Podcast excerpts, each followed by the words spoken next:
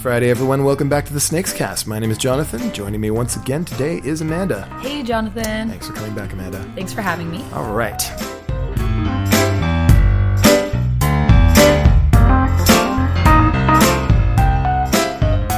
So, some of the things that we run into when we're playing games, uh, when we're, rather when we're teaching games at Snakes and Lattes, are not the same set of problems that you're going to have when you're teaching with your friends. Yeah. But uh, even so, some of these are going to be useful. So, there's often that one person who has a million questions and is constantly interrupting you with questions about the teach. While you're teaching those answers to the questions. Pretty much, yeah. So, that's the thing that happens. How do you like to handle those ones? Um, I kind of like to redirect. Um, so what I will do is someone will, you know, let's say you're teaching, I'm, I'm teaching something like ladies and gentlemen, and I'm teaching, you know, the one half of the table because that's a game where you kind of have to do two separate teaches. And uh, someone will pick up something from the other side and be like, oh, well, what's this? And I'm like, okay, well, we don't talk about that because that's part of the other game that I'm going to teach. Uh, but, uh, you know, we'll, we'll come back to like sort of what a little bit is happening over there and how that affects you. Or, uh, you know, you're teaching pandemic and someone just picks up cubes and goes, well, what are these? What do I do with them? It's like, okay, well, just hold on to those for a second and we'll get to it.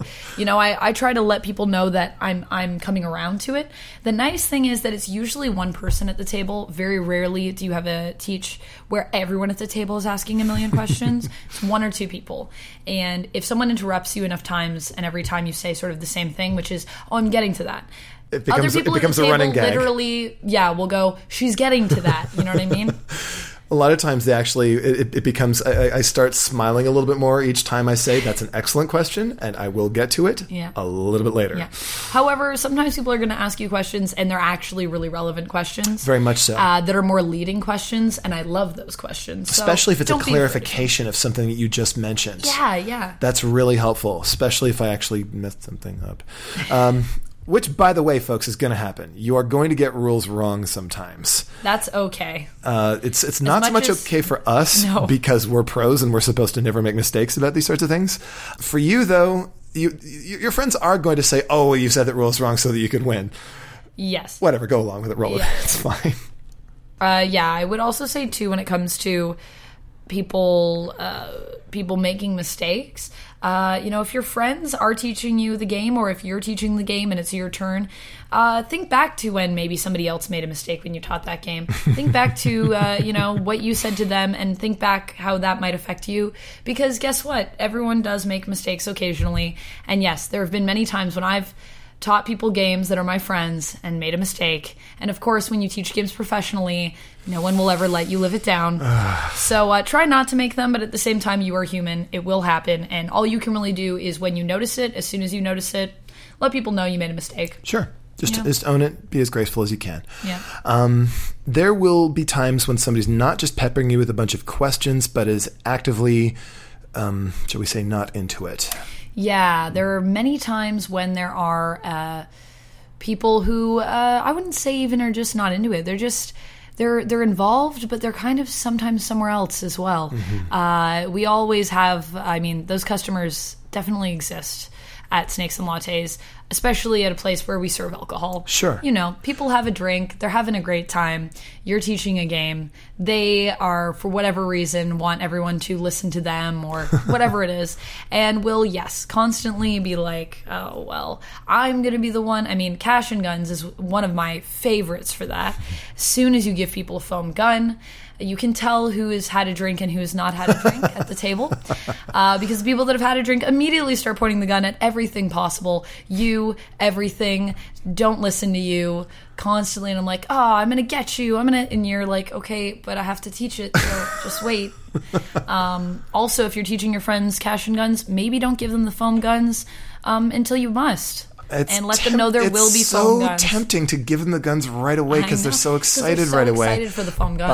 But but you know Yeah. it's it's one of those things that i think when somebody interrupts you like that Mm-hmm. all you can really do is try to get that person involved in the teach um, uh, I think a good thing to do sometimes too is if everybody's aware that their one friend isn't really listening, um, or that your one friend isn't really listening, you can kind of get them in on the joke with you of we Sure. all know this person isn't listening. Yeah, you can even sort of direct the teach specifically at them. You can give them more eye contact. Yeah. You can focus more on them. You can gesture towards them. You can make them your test subject. Sure. You can throw them in the thick of things. yeah, you're going to be my volunteer. You're going to go first. Here's what we're going to do. Here's what we're gonna do. So listen up, because you're now doing it. Yeah, give them the Godfather desk. They're now the Godfather, and they're gonna help you teach the game. Yep. So, uh, but there's also, um, I think, a thing to be said for when stuff like that happens, and you are thinking to yourself, "Oh my goodness, how am I going to?"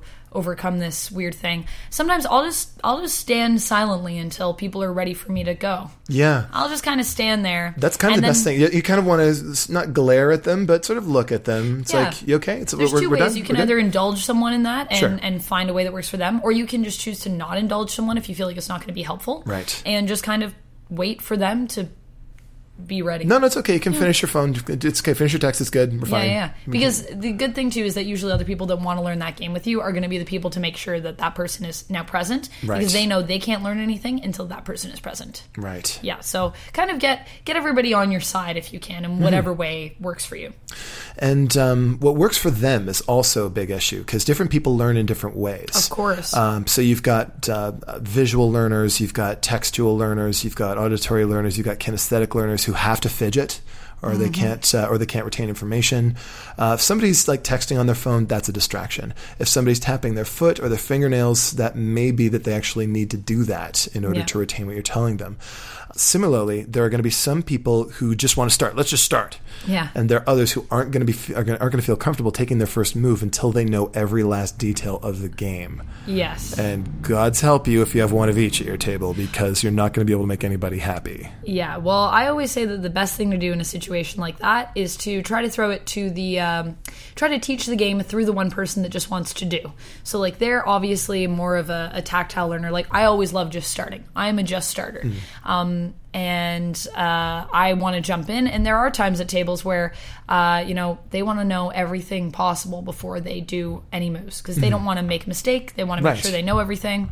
And I think that's fine. All you do is you throw it to that person and you say, okay, so this is what the game is. This is sort of what we're doing. That's the outline. So now when we dive into it, what I'm actually going to do is I'm going to walk you through a turn. Oh, you make them go first. You make them go first. And when you're great. making them go first, you kind of, you know, say to everyone, so we're going to like do this now together with my friend here. so they get to start, and doing. everybody else gets to learn while there's. Oh, that's so good. So that they can still be involved in the way that they need, and everyone else can still just hear you explain it. And you can even sell it too as like a we don't have to let this turn count if you end up deciding you don't want to. so there's also no pressure on that player. They can make the most ridiculous decisions that they want to, and there's there's no penalty.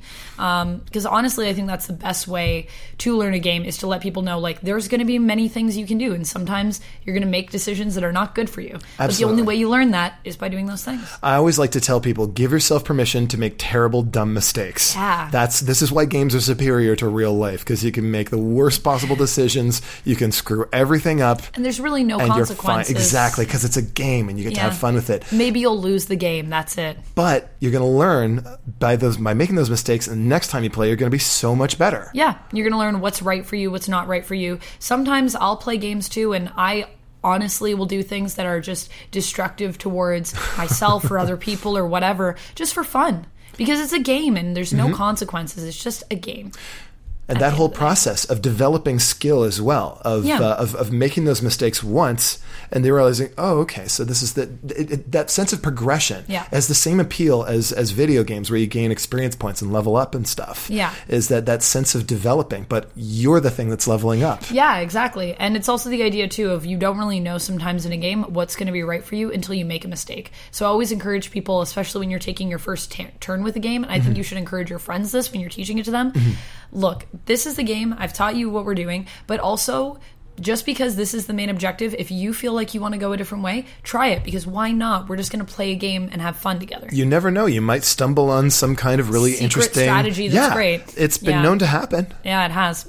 Um, I think the other thing too is that sometimes you will get uh, you will get people as well at tables that are so like eager to start going that they'll kind of try to take a teach from you hmm. or they'll try to be the person like you know it's it's really interesting when you actually get a table of people where one person has played right and they try to help yeah you and and not everybody else has played and maybe they're not confident enough to actually do the teach or maybe everyone else at the table isn't confident enough in their friend for some reason to let them do the teach. So they're employing your help and you're there and that person is kind of like trying to be your your person. And they're really excited and they want to jump in and say oh and there's this this thing you can do and there's this thing you, can do and what do you do in that situation jonathan when someone constantly wants to be you at a mm. table teaching? Generally speaking, what I'll do is I'll try to be as gentle about it as possible because what's going to happen is as they keep sort of piping in with stuff, their friends are going to start saying, "No, it's okay. We can we can, get to this later." Yeah. Um,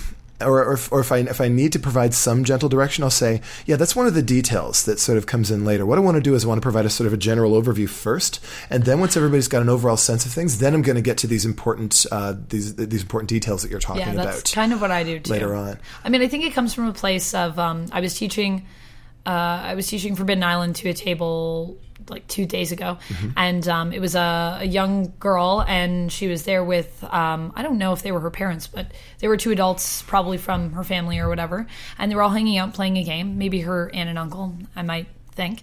Um, and uh, so they're playing Forbidden Island, and they asked, I asked them if they were doing okay, and they said, "Oh no, you know, we might want some help. She's played before, but we haven't played before," indicating um, the girl.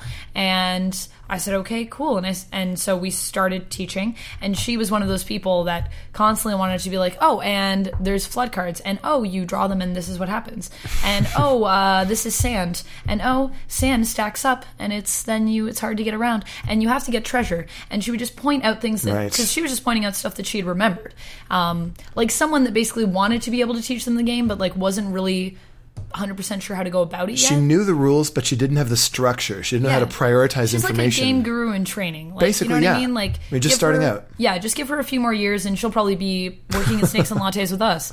Hope so. Um, Yeah, and so anyway, so she was um, doing all these things, and it was kind of the same thing. I just kind of said to her like, "Yes, no, that is totally right. You got that." And I was like, "I'm just going to come back to that. I'm just going to explain these parts first, and then we are totally going to come back to that, and I'm going to ask for your help with that."